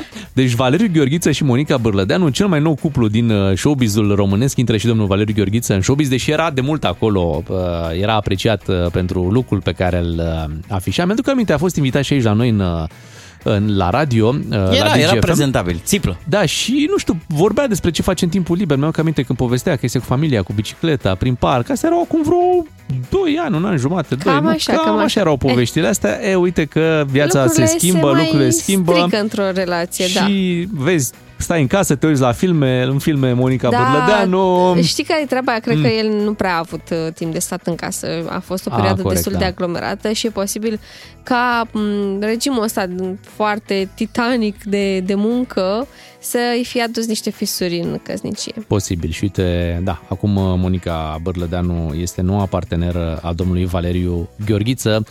Așteptăm să vedem uh, și pe la petreceri mondene, că înțeleg că e o relație la suprafață, nu e nimic... Uh, Păi ei nu s-au afișat pe internet, dar Urmează, înțeleg da. că Monica oricum nu, nu face lucrurile astea, nu se afișează pe Instagram, pe Facebook și așa mai departe Mhm. cu partenerii de viață. da, Și da. e foarte bine că face așa. Iată ce lovitură pe piața mondenă din, uh, din România. Nimeni nu se aștepta. De mult n-am mai avut o astfel de, de știre, știi, despre... Dar chiar așa, un cuplu surprinzător. Bravo.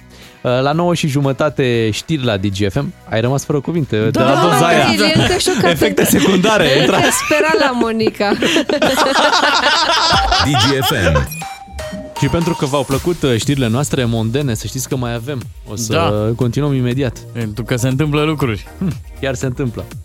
Da, după ce am vorbit mai devreme despre uh, relația pe care Monica Bârlădeanu o are cu domnul Valeriu Gheorghiță, o să vă anunțăm și că Ana Maria Prodan s-a împăcat cu reghe. Da, dar nu așa cum credeți voi, adică nu s-a împăcat gen... Se și căsătorește cu el. Clic aici. Măi, Dar ce înseamnă s-a împăcat atunci? adică nu se mai ceartă. Ah, frumos, frumos, frumos. Bine, da. continuăm uh, mondenele și tot, uh, tot pe principiul ăsta, uh, pentru că, uite, și domnul Ciolacu uh, s-a împăcat bine tot cu domnul Iohannis, că ei erau certați prin 2020. Dacă ne uităm la declarațiile publice, Da, uh, da, lucrurile nu Ioana stăteau... uh, Potkivanu. Da, da, da, nu stăteau bine. Acum s-au împăcat uh, și chiar uh, își strâng mâna timp de câteva secunde bune, așa că o să avem uh, o întrebare interesantă pentru voi peste câteva minute. Continuăm uh, seria știrilor uh, montene și uh, probabil mulți dintre voi ați fost păcăliți de treaba asta, că Ana Maria Prodan s-a împăcat uh, cu reghe. Bine, chiar s-au împăcat, dar um, na, și împăcarea asta are mai multe sensuri. Împăcare poate să însemne că gata, au uh, Îngropat. îngropat uh, securea Bravo! războiului și nu se mai ceartă și au o relație normală măcar de dragul copiilor sau că s-ar fi împăcat la modul pe bune, adică Reghe a părăsit-o pe noua iubi și uh, se întoarce la Prodanca. Ce telenovelă ar fi asta? Po, da, nu cred. Dar nu e, nu e Nu, varianta a doua, este prima variantă. Prima, da. După ce prin toate podcasturile Ana Maria Prodan l-a făcut pe reghe în toate felurile, bă, deci l-a desfințat, l-a desfințat. Deci îl, acum, e ok, tatăl copiilor, Laurențiu, frumos. Tot uh, Ana Maria Prodan s-a dus la o petrecere uh, viva cu Dricu, da? Să spunem uh, și treaba Nu asta. cred așa Da. ceva. Da, da, da. Cu picioarele... Dar mai era cu cineva. Oare Da, a cu fost- Adriana Bahmuțeanu? Cred că da, da. Cred că ele două au luat un dric uh, până la o petrecere. Da, da, unii oameni merg cu limuzina, Da. alții cu dricul. Și dricul e tot un fel de limuzină la dimensiuni. Dacă ne uităm un pic, destul de supradimensionate dricurile care sunt aduse acum în România. Am văzut de firmă frumos, uh, s-a investit. Au venit Da, la bine, eveniment, e- a fost lăsat la punctul mort. Era, era spălat în bălsă. Da. Ce să zic? nu, chiar arăta bine dricul. Da, Părea era un viu. dric de, ultimă, de ultimă generație. Mișca bine, trăgea bine. Pe era mine tot ce știrile trebuie. cu Prodanca mă lasă reci. Bine, hai să trecem atunci. La, lăsați-mă pe mine să vă zic eu super mondenă. Zine, Ia. zine, deci e zine. mondena anului, ce, ce vă anunț eu. Uh, probabil, frunzărind uh, presa asta de specialitate, ați observat, sau poate aflați chiar acum, colegul nostru de breaslă, Măruță, da. Așa. deci nu Mândruță, Măruță, ar fi, și acum am împrumut un cuvânt din zona asta mondenă, pe șucăr, șucărit cu Dinu Maxer. Ceva că a fost fosta soție la sosuri acolo, nu știu ce. Nu avem noi treabă, nu ne băgăm. Nu e no- genul nostru de monden pe care vrem să-l discutăm. Dar înăuntru acestei știri, Așa. eu am descoperit o comoară. Zice Dinu Maxer așa. Eu eram ocupat zilele astea cu relansarea trupei AXA. și cu filmarea, vă rog frumos să vă țineți bine, noului clip la piesa Marea te cheamă la ea 2023. Wow, wow!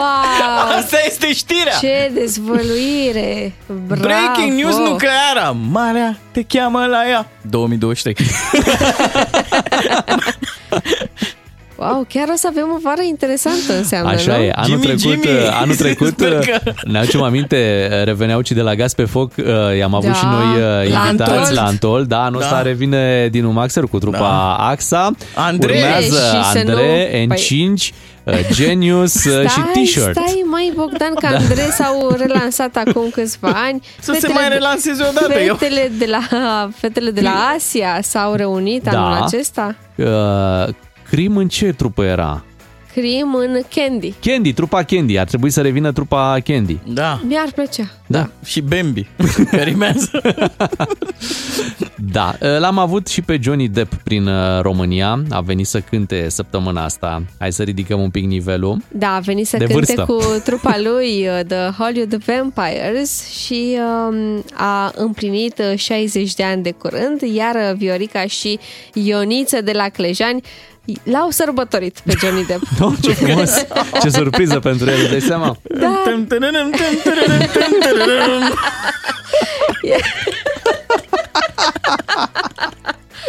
Ioniță de la Clejani a și povestit uh, ce petrecere i-au făcut. Sârba ca la Caraibe. Evident că i-au dus preparate românești, adică masă cu mici și sarmale i-au Frumos. făcut. Exact ce își dorea Johnny Depp la 60 de ani exact. cât a împlinit azi. Bă, vreau românește. Deci vin să sărbătorez românește. Da, să știi că Ioniță de la Clejani are dreptate. El zice așa, nu ne-am dus cu branduri, că vă dați seama că e sătul. Și Da. așa e. Așa e. Noi ne-am dus cu brandul nostru românesc, adică cu o pălincă veche de pere, atenție, de 20 de ani, o ie cu 100 manual și un chimir. Chimirul este brăul uh, din uh, piele. Atât de drag i-a fost de ele încât le-am îmbrăcat la concert. Foarte frumos. Da. Hai, să- hai, hai să auzim ce s-a întâmplat de ziua lui Johnny Depp aici în România. Aici era la concert. Ai, cântă publicul, nu? Da, da.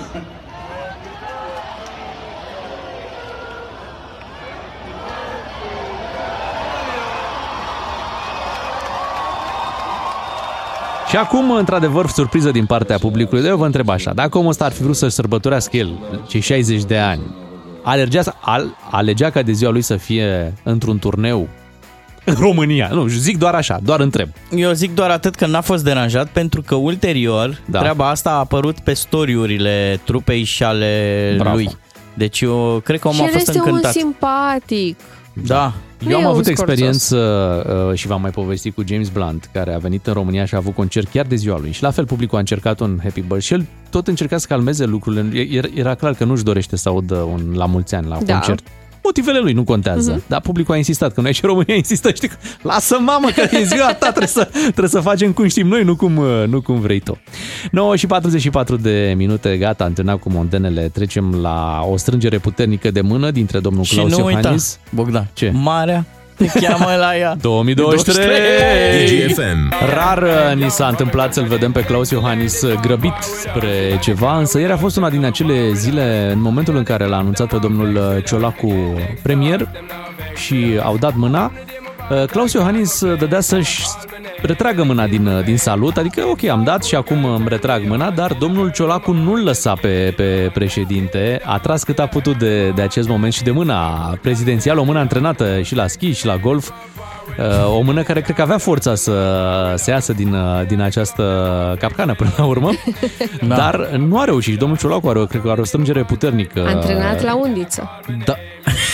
L-a mulinat, cum se spune. Da, dacă ar fi să dublăm, să punem noi voci pe respectiva scenetă, pe respectiva întâmplare, ar fi fost ceva de genul, domnul Ciolacu a fi zis, mulțumesc mult, mulțumesc pentru desemnare.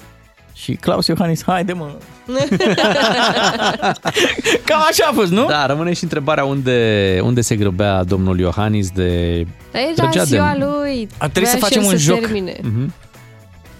Unde se grăbea la ora aia. Da. Nu? Uite, pe WhatsApp ne puteți scrie rapid că nu mai avem multe minute din emisiunea Că de ne astăzi. grăbim. Ne grăbim și noi. Da. Uh, Vă salutăm așa din mers, dar poate ne spuneți unde credeți că se grăbea Claus Iohannis de uh, trăgea de mână uh, încercând să să lase undeva în urmă pe domnul Ciolacu cu acest uh, gest. Da, e, e o cutumă, nu? Când uh, sunt astfel de întâlniri, da, președintele îl desemnează pe premier, se stă la poză, știi cum e? Uh, nu știu dacă tu ai făcut chestia asta în copilărie, ia dă noroc cu mine. Dă noroc. Hai să dăm noroc. noroc. Așa. Și zici, 5 minute ca la ambasadă. zici gluma asta.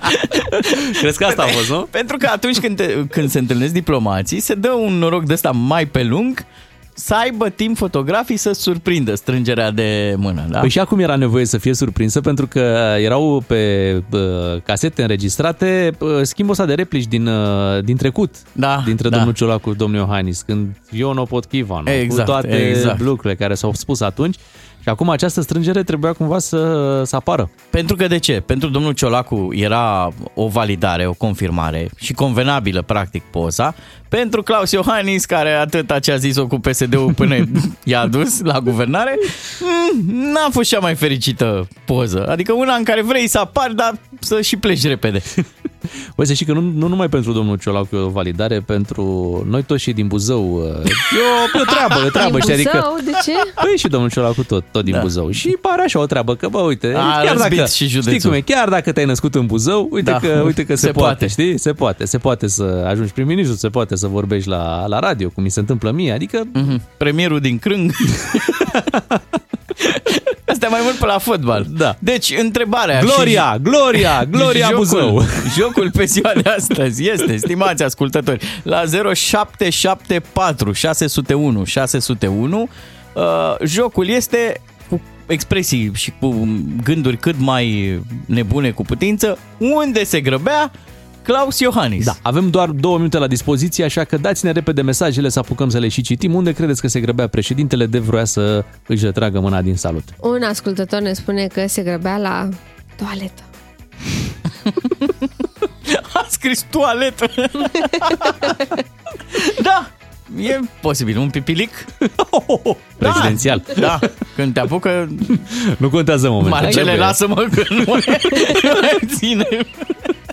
Ne mai scrie cineva, se grăbea să-l vadă pe Ludi la poartă. Wow, wow, wow, wow. Ah, chiar că la poartă, într-adevăr, da, da, cel Ah. care pe vremuri era chemat la consultări și era o voce importantă acolo, acum era pe la poartă, Mhm. domnul Ludovic Orban. Bună dimineața! Se grăbea să meargă să cumpere tigăi de la unde sta Da. de A- electrocasnice. A fost ieri promoție? Și că era ceva ofertă. A, ci că dacă e ziua ta și te duci și cumperi, îți dă și un bonus la tigaie, nu? Da, se grăbea să cumpere Kürtoș Școlac. E, de la unul de meris, că știe el un, un producător local. Local. Da, Hai zi repede că trebuie să se plecăm grăbea și la noi. nani. Mai zice cineva. Nu pare genul care să fie fiert pe odihnă. Pare mai degrabă, uite, eu mai mult merg pe mesajul ăsta, la agenția de turism. Da, da. Da, să numim pe cineva la agenția de turism. Se grăbea acasă pentru că îi se răcea mămăliguța, ne scrie Marian din Râmnicu Sărat. Da. Se grăbea, spune cineva, oarecum răutăcios, la tanti Carmen. Apropo, Claus Iohannis nu l-am văzut și eu la meciul ăsta de fotbal feminin, unde Carmen chiar a câștigat, echipa Carmen. Echipa Carmen a câștigat? Da, Bravo, un felicitări trofeu. uh, fetelor pentru trofeul Era bun uh, Claus acolo. pentru trofeul uh, câștigat, da. Uh, grăbește-te încet, nu? Asta e cred că până la urmă e motoul. Uh. Festina lente. Da. Se, se grăbea la ambasada austriacă, spune cineva. De ce? Nu, nu, da, nu-l văd. Păi Schengen pe astea. Ai, da. a, mă, stai liniștit, nu e panică. Da. Se grăbea să plătească impozitele. Uh, Ai nu, ceva a, de stat. A fost, pe, a fost cu impozitele p- ca să În ai primăvară. reducere, da, până pe 31 mai. Da. Se grăbea să sufle în lumânări, ne scrie Ramona din Câmpina. Da, mă, fiind ziua, asta mi se pare o scuză foarte bună. Poate te-au sunat de la cofetărie să ridici tortul, că e gata. Era să fac o glumă, da o fac mă până la Hai, urmă. mă! Hai, Știi zi. că, știi că e cofetăria asta, Claus? E